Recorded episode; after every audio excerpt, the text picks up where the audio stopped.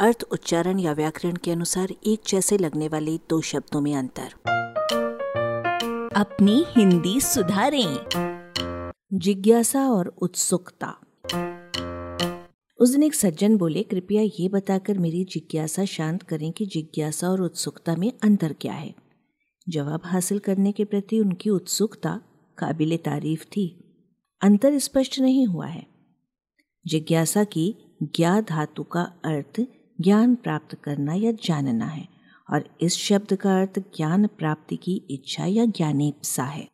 इसके विस्तारित अर्थ पूछताछ खो जाती हैं। इसके साथ ही शब्दों में जिज्ञासु और जिज्ञास्य हैं।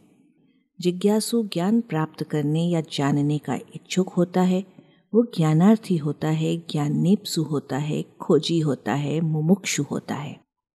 जिज्ञास्य जिज्ञासा के योग्य होता है, पर इस शब्द का चलन हिंदी में नहीं के बराबर है। अभी भी अंतर स्पष्ट नहीं हुआ है जिज्ञासा और उत्सुकता में। उत्सुकता में उद, उपसर्ग सु यानी उत्पन्न करना, धातु के अर्थ को ऊपर उठाते उठाते आश्चर्य और चिंता की ओर ले जाता है, जिसके शब्द अधीरता, व्याकुलता, कुछ करने या पाने की प्रबल अभिलाषा का वाचक बन जाता है।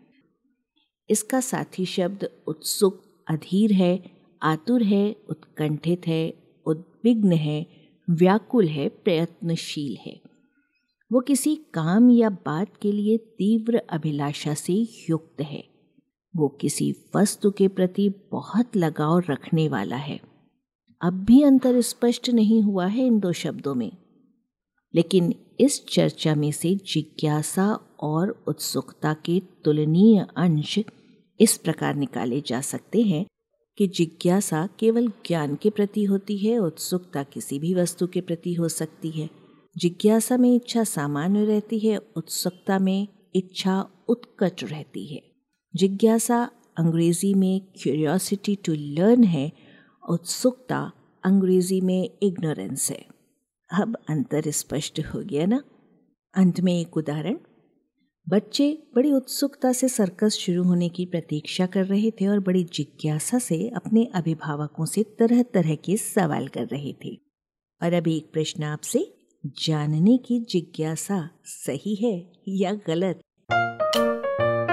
आलेख, भाषाविद डॉक्टर रमेश चंद्र मेहरोत्रा, वाचक स्वर संज्ञा टंडन।